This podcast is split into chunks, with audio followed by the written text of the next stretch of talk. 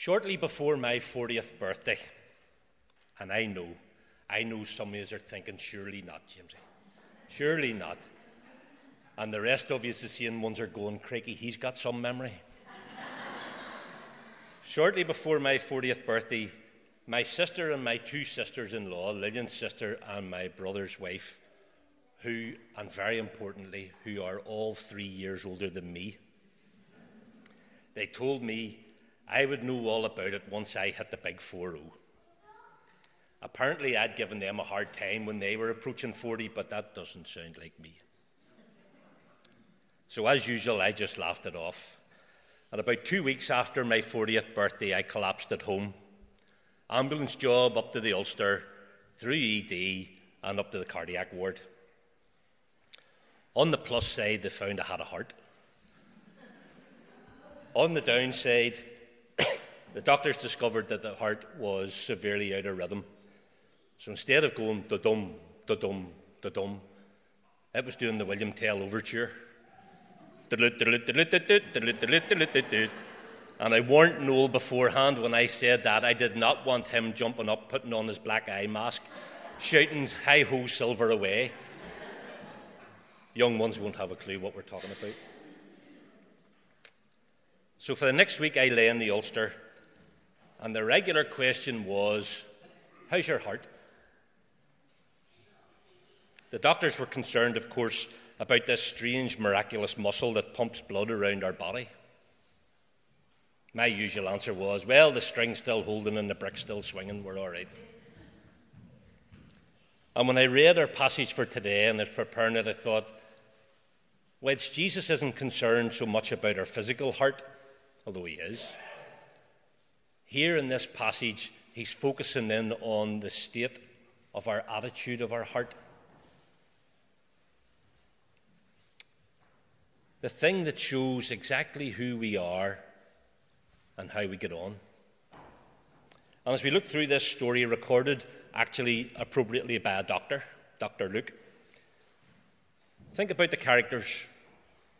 The question they ask of them, and so they ask of ourselves as we look at it, is How's your heart? And as has regularly been said in St. Mary's, it's important to have a look at where our passage sits, to look at the context.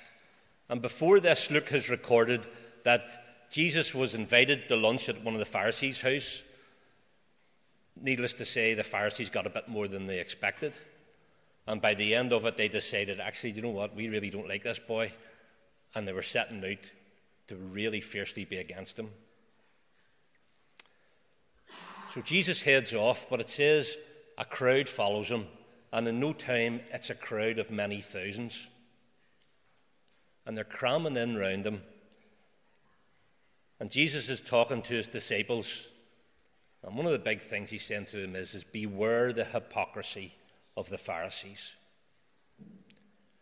And he tells them as well that everything is seen by God and heard by God. And in mid flow, Jesus is interrupted. And that's where we come to our passage today. Now, if you're going to interrupt Jesus mid sermon, you better have a cracker of a reason. And what's this boy say?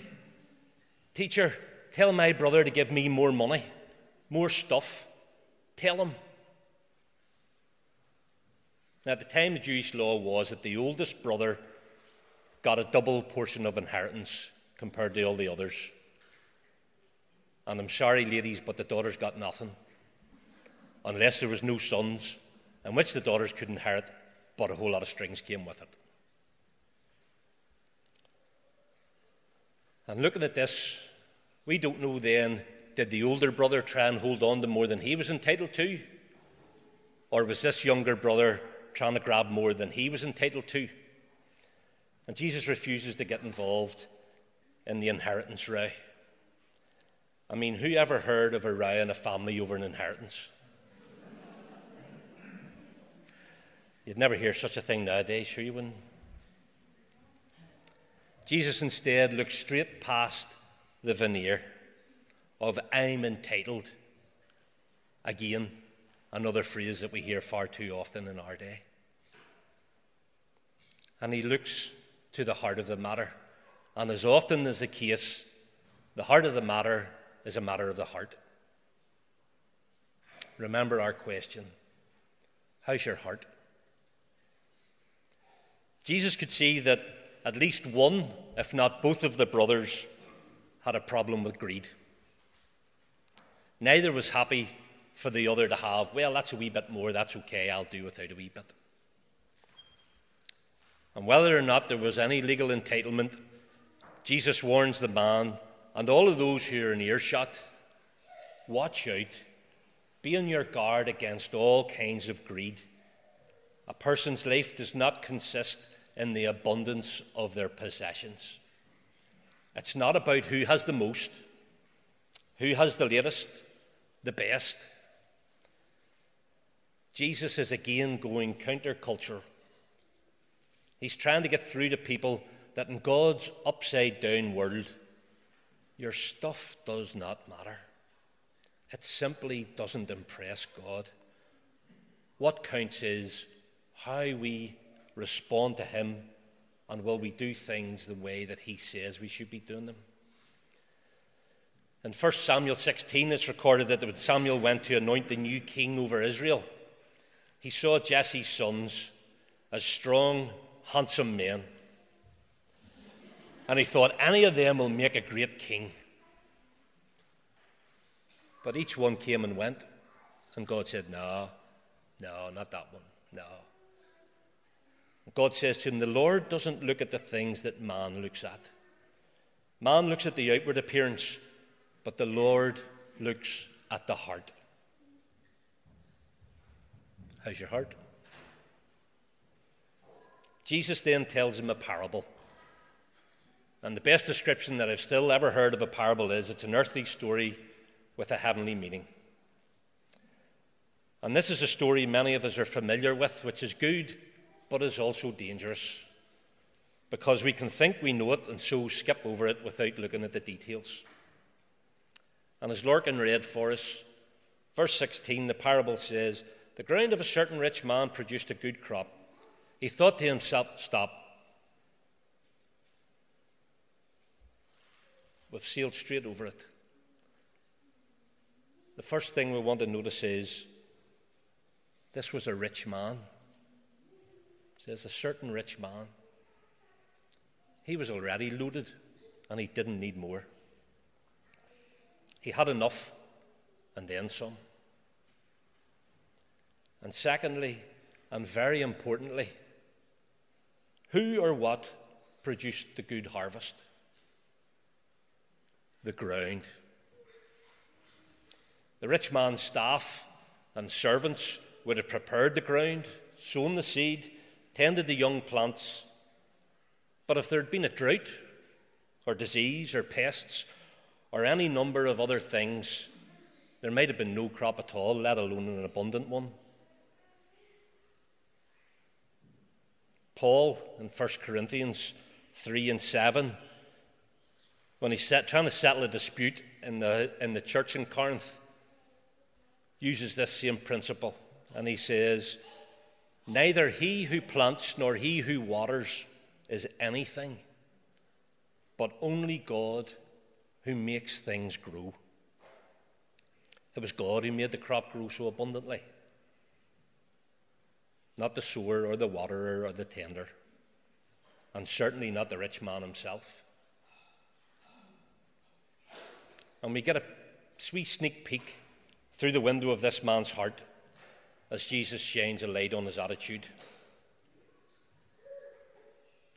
Part of what Jesus had been saying before he was interrupted was there is nothing concealed that will not be disclosed, or hidden that will not be made known. What you have said in the dark will be heard in the daylight, and what you have whispered in the ear in the inner rooms will be proclaimed from the roofs.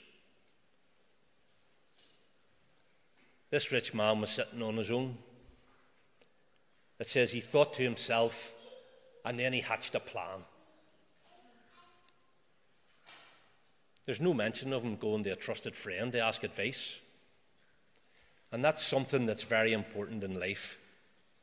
If you don't have it, please try and get someone who you trust who can give you sound advice.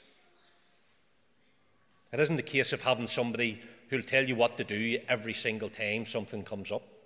That's not what it's about. But I know that on occasion I've talked things through with one or two people who I trust and found that it helps even to hear your own thoughts verbalized. It's good to have someone who's able to say to you, Do you hear yourself? And most importantly and sadly, here there's no mention of him communicating with God. No thanksgiving for the bountiful harvest. No prayer seeking guidance. No sign of him wanting to give anything back to God in recognition for how he had been blessed. No thought of looking out for those worse off than himself. No chance of him giving some of it away to those who needed it. Remember, this man was already rich. So it would appear that this was his normal way of doing things. He wanted it all for himself. So, having had a good conversation with himself, what does he decide? The only thing to be done is to tear down the barns, and we'll build bigger ones to hold this mega harvest of grain, along with everything else he already has. And I found it interesting that he didn't say, I'll build another couple of matching barns and I can put all the excess in there. He says, No, I'll tear it down so that my neighbours can see I've needed bigger barns. That anybody going past my farm will look and say, Crikey, look at the size of the barns that boy has. And they're full. He was really rich and he wanted to make sure the neighbours knew it. And in the short time that he concocts this plan, as we've said, he mentions nobody but himself. It says he thought to himself, What shall I do? I have no place to store my crops. This is what I'll do. I'll tear down, I'll build bigger, I'll store all my grain and my goods. Me, me, me. Then I'll sit back and take it easy because I'm some pup. Eat, drink, be merry. Then come two of the most important words in this whole passage. But God. And any time we're reading the Bible and you come across the two words that say, but God, we got to stop and take notice. Most of the time, it'll be to point out an error in somebody's way of thinking, or their planning, or their actions. And sometimes it is that we think, well, oh, we're going to do this here, but God. And sometimes it thinks, actually, I'm not worth anything. And it says, but God. You see, in our modern Western world, we can look at this parable and think, good on you. Capitalism works. You deserve it. And this is where the Word of God is live and active and speaks to us 2,000 years later. You see, this man's heart wasn't right with God. He had all those plans worked out and all the financial resources behind him to carry them out. But God had a different plan. The rich man said, This is me sorted for years ahead. We're laughing. God said, No, tonight. No, no, no, but Lord, I've got all this stuff. I don't have to plant anymore. This will do me right through. Yeah, we'll do you right through, right through to tonight. If God said to you, No, tonight, Are you able to say, Okay, Lord, your will be done? And this man must have had a history of acting like this. Otherwise, Jesus would have pointed that out. He doesn't say, and in a break from his normal way of doing things, the rich man thought to himself. Nor does he say, as usual, the rich man prayed and sought God's peace and direction on what he should do. He had planned his next building project, and then it would be feed up for many years. But God said to him, You fool. And actually, the way it is written in the Bible, it is you fool, and then a big exclamation mark. You fool. This very night your life will be demanded from you. Then who will get what you have prepared for yourself? The man had been blessed, but he kept it all for himself. It was what his life and security was centered around. Ecclesiastes 5:10 issues this warning: whoever loves money never has money enough. And whoever loves wealth is never satisfied with his income. Proverbs 11:4 says wealth is worthless on the day of wrath, but righteousness delivers from death. Despite all his monetary wealth, without God, he really had nothing. And at Dudley's funeral last week, we heard one of his most cherished Bible verses For what shall it profit a man if he shall gain the whole world and lose his own soul? And that was the reality this certain rich man faced. But then Jesus issues the final warning in this story, and it should really grab our attention. He says, This is how it will be with anyone who stores up things for himself but is not rich towards God. It wasn't just this rich man it applied to. He was foolish, but he just happened to be rich. You see, there's nothing wrong with having money as long as the money doesn't have you. And further on in this chapter, in verse 34, is a verse that has stuck with me since I was a teenager, so that's a right while now. When I was starting out to make my own way in the world, Jesus says, For where your treasure is, there will your heart be also. We need to keep a check on where our heart is as well as how it is. Because just like this rich man, we're all going to die one day. And you know what? We're going to leave every single penny behind us. Somebody else is going to get it. And they're going to do whatever they want with it. Because you and I won't be around to say, no, no, no, I had that. I thought you could do this with it. We'll have no say in it. How's your heart? How grateful are we for what we have? Do we bother to stop and thank God for how we've been blessed? Are we a blessing to others? Or are we just storing up what we have all for ourselves? Is it mine, my precious? How preoccupied are we with our possessions? Do we share? Do we give back to God from what He has given us? If not, why not? And if we do, how do we do it? 2 Corinthians 9 7 says, Each person should give what they have decided in their heart to give, not reluctantly or under compulsion, for God loves a cheerful giver. And it isn't just about money, money, money and giving in the church. God doesn't need our money, He's God. He created the whole earth and everything in it. And this isn't a cash call for St. Mary's. We all live in houses, and we know it takes money to run them. So if we all want to come, as Noel said again this morning, I was glad when they said unto me, Let us go to the house of the Lord. If we want to come to this house of the Lord, it takes money to run it. Just ask David. We want a new extension, it costs money.